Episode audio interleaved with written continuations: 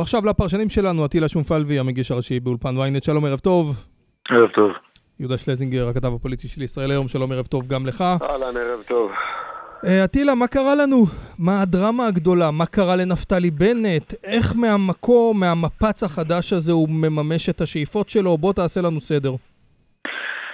זה מסלול די ארוך, אבל uh, זה מסלול כמעט בלתי נמנע מבחינת נפתלי בנט. Uh, תהליך שהוא החל אותו מיד אחרי הבחירות ב-2015. נפתלי בנט נכנס בעצם למצב של חשיבה מחדש, וחשיבה של מסלול מחדש לגבי העתיד הפוליטי שלו. וכבר אז, זמן קצר לאחר הבחירות, הוא הבין שבעצם הבית היהודי אינה פלטפורמה, המפלגה הזו לא יכולה להיות פלטפורמה עבורו כדי לכבוש את ראשות הממשלה. הוא מבין את זה, והוא כבר אז ב-2016 בעצם מדבר על שינוי אסטרטגי עמוק. אתה צריך לומר, דיברת על זה אצלנו כמה פעמים. כן, שמע, בפעם הראשונה כתבתי על זה בקיץ 16, אחר כך בספטמבר 2016, ומאז אני מדבר על זה המון, כי אני באמת uh, סברתי שהקרב הגדול באמת בבחירות הבאות יהיה הקרב בתוך הימין, ומתברר שזה אכן הקרב הגדול. ונפתלי בנט מבין אז, ב-2016, שאין לו ברירה. הוא יהיה חייב לעשות מהלך דרמטי, מאוד מאוד גדול, להיפרד מהסמוטריצ'ים, להיפרד מהרבנים הקיצוניים, להיפרד מההומופובים, להיפרד מכל מה שמסמל את המפלגה, את מפלגת הנישה ששמה הבית היהודי. הוא לא יודע בדיוק איך לעשות את זה, אבל הוא חושב על הרחבת השורות, על פלטפורמות לאומיות. אני זוכר שאתה ואני דיברנו על זה לא פעם ולא פעמיים, ושאלת איך הוא יעשה את זה, אז הוא דיבר בזמנו על צירוף דרוזים ועל צירוף אפילו ערבים ציונים תומכי המדינה לשורות המפלגה החדשה או הפלטפורמה המחודשת, mm. לא היה ברור. וגם האנשים שהיו בסוד העניינים, והיו כאלה, בין היתר יועצים קרובים מאוד שלו, שמעו את בנט מדבר כל הזמן, אבל מה שקרה זה שהוא כל פעם עשה צעד קדימה ושניים אחורה, וכל פעם הייתה תחושה כאילו בסוף הוא לא יעז לעשות את הצעד הזה, ולכן אני אתן לך דוגמה. ביום שישי בצהריים, בבוקר מוקדם בעצם, מדבר משה קלוקהפט, הקמפיינר האגדי של, כן. של הבית היהודי, ואומר, אני בבחירות האלה לא עובד עם אף אחד. אני לא מתכוון לעבוד עם אף אחד, אין לי עם מי לעבוד, אני לא עובד, אני יושב ביציע, אפרשן, אני אהנה מהחיים, אעבוד, נעשה קמפיינים בחו"ל, לא בארץ. לא עוברות uh, 48 שעות וכבר הוא נמצא במצב אחר, אני כבר יכול לספר שקלוקהפט נמצא במשא ומתן כמובן, והמציאות משתנה.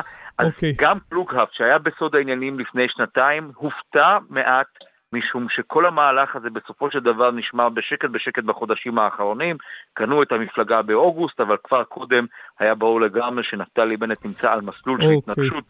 עם המפלגה הישנה שלו, טוב. הוא בעצם בדרך להקים פלטפורמה חדשה. אוקיי, עכשיו יהודה שלזינגר, השאלה היא, איך הפלטפורמה החדשה שעל פי הסקרים מביאה פחות או יותר מה שהבית היהודי הביא, איך זה מקרב את נפתלי בנט לבלפור, שזו המטרה האמיתית שלו? קודם כל הטיל המקצוען, הוא די סקר את זה מאוד, אה, מאוד ארוך ומאוד משמעותי. רק עם התוצאה אין לנו עדיין.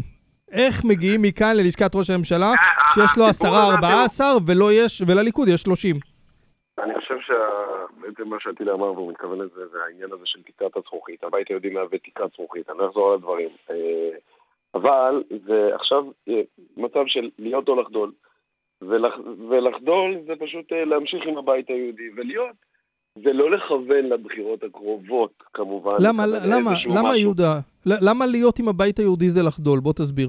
כי, כי בסוף יש לך שם איזושהי תקרת זכוכית, בסוף אתה כן משתייך לאיזשהו משהו סקטוריאלי, ובנט דיבר כל הזמן שהוא פחות רוצה להתעסק בכל ענייני דת ומדינה, הוא כן רוצה להיכנס מתחת לאלונקה הלאומית הגדולה יותר. אני אתן לך את הדוגמה ששמעתי עכשיו דווקא מעמית סגל, הדוגמה הכי קלאסית ומקסימה אה, בציוריותה. אה, הם, דנו על העניין הזה בסוף שבוע, זאת אומרת, אה, נפתלי בנט היה עם משפחתו ברעננה, ואיילת שקד באה בשבת בצהריים עם משפחתה למשפחתו של אה, בנט ברעננה. זאת אומרת... דבר שהוא לא יכל לעשות בבית היהודי. בדיוק, בבית היהודי זה אוטומטית בלאגן ומהומה ומשבת ותכנונים וגוואלד וכל הדברים האלה. אה, וזה מה שפחות או יותר הם רוצים בקונסטלציה הדתית-חילונית הזאת. עכשיו, אני חושב שב-24 שעות הראשונות מאוד מאוד קשה לדעת כיצד זה הולך. גם הסקרים, ראיתי 14 ו-10, אני לא יודע, יכול להיות, אה, במיוחד במערכות בחירות מטורללות כמו, כמו בישראל. אה, צריך לדעת לחזק את הרשימה. אתה יודע, איזה אלי אוחנה אחד כזה שלא הולך, עושה לך כזה נזק. מצד שני, איזה ינון מגל כזה שאולי פתאום, אה, אני מדבר עוד לפני הסיבוב הקודם, שפתאום מרים ככה את כל הקמפיין, פתאום יביאו איזושהי רשימה ציורית, חילונית, דתית, הם יעלו על איזשהו גל, ויפתח אותם, ולך תדע, ואז בבחירות הבאות, אתה נכנס לממשלה, וכבר הכל פתוח לך, ונתניהו יורד בבמה, mm. מהבמה, וכך אולי, זו התשובה לשאלה שלך, לדרך. אוקיי. אוקיי, אני, אני רוצה ברשותכם רבותיי רק תוספת קטנה לשלזינגר, ופה אני צולל לרגע בתוך המספרים. תראו, נערכים סקרים וגם מחקרי עומק, שבוחנים בעצם מה קורה באלקטורט הישראלי והיהודי. ובאלקטורט הזה יש צמאון בתקופה האחרונה, בוא נאמר בשנה האחרונה, 12 חודשים האחרונים, ורואים את זה אגב די היטב, למשהו חדש. עכשיו, אנשים לא יודעים להגדיר כל כך מה הם רוצים.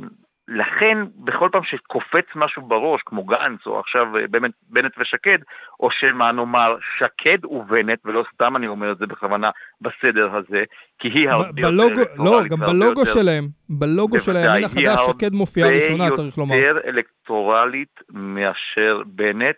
ואני לוקח אתכם אחורה ליולי 2018, אילת, דוד ביטן על הבמה, במקרה אני מראיין אותו, ואומר, אם היא תגיע לליכוד, היא תהיה ראשונה ברשימה, זה פותח כמובן שבועות של אה, התעסקות בנושא הזה, כולל סקר שמעריב 33 מנדטים אם היא תעמוד בראש הליכוד.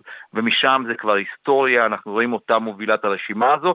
לשאלה, לשאלה מדוע זה מקצר את הדרך או מוביל אותם בסופו של דבר לראשות הממשלה, התשובה היא מאוד פשוטה.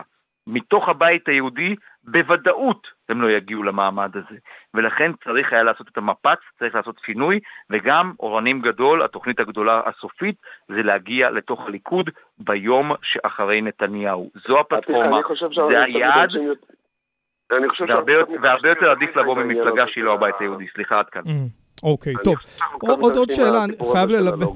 כן, טוב, אה, מה אתה אומר יהודה? שאנחנו קצת מתרגשים יותר מדי מהעניין הזה של הלוגו. יכול, יכול להיות, אבל לא, יש כאן לא, אמירה. לא, אני לא מתרגשים, אבל צריך לשים לב לזה. איילת שקד כרגע יותר פופולרית, היא פופולרית לא רק בימין העמוק. יש כאן אמירה, הם פונים לקהל, ובכך שהם ממקמים אותה ראשונה, הם מבטאים איזושהי אמירה על הקו של המפלגה. איילת שקד היום פופולרית גם בקרב קהלים של ימין ליברלי, שאומנם מכבד את הדמוקרטיה ובית המשפט, אבל רוצה להיות שינויים.